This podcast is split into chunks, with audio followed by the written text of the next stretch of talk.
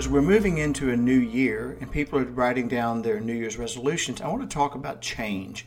I read somewhere that someone wrote, You're only one decision away from a totally different life. The decision the author wrote about is called change. Change can be easy to accomplish or it can seem insurmountable. The battleground's in our mind. Take control of your thoughts because thoughts lead to action. If you want something in your life to change, you must be willing to go through some discomfort. You know the old saying about the comfort zone, how it's a nice place to visit but nothing ever grows there? Well, that's true. The discomfort zone is where growth is found. You just have to venture in, and that's something to consider. Happy New Year.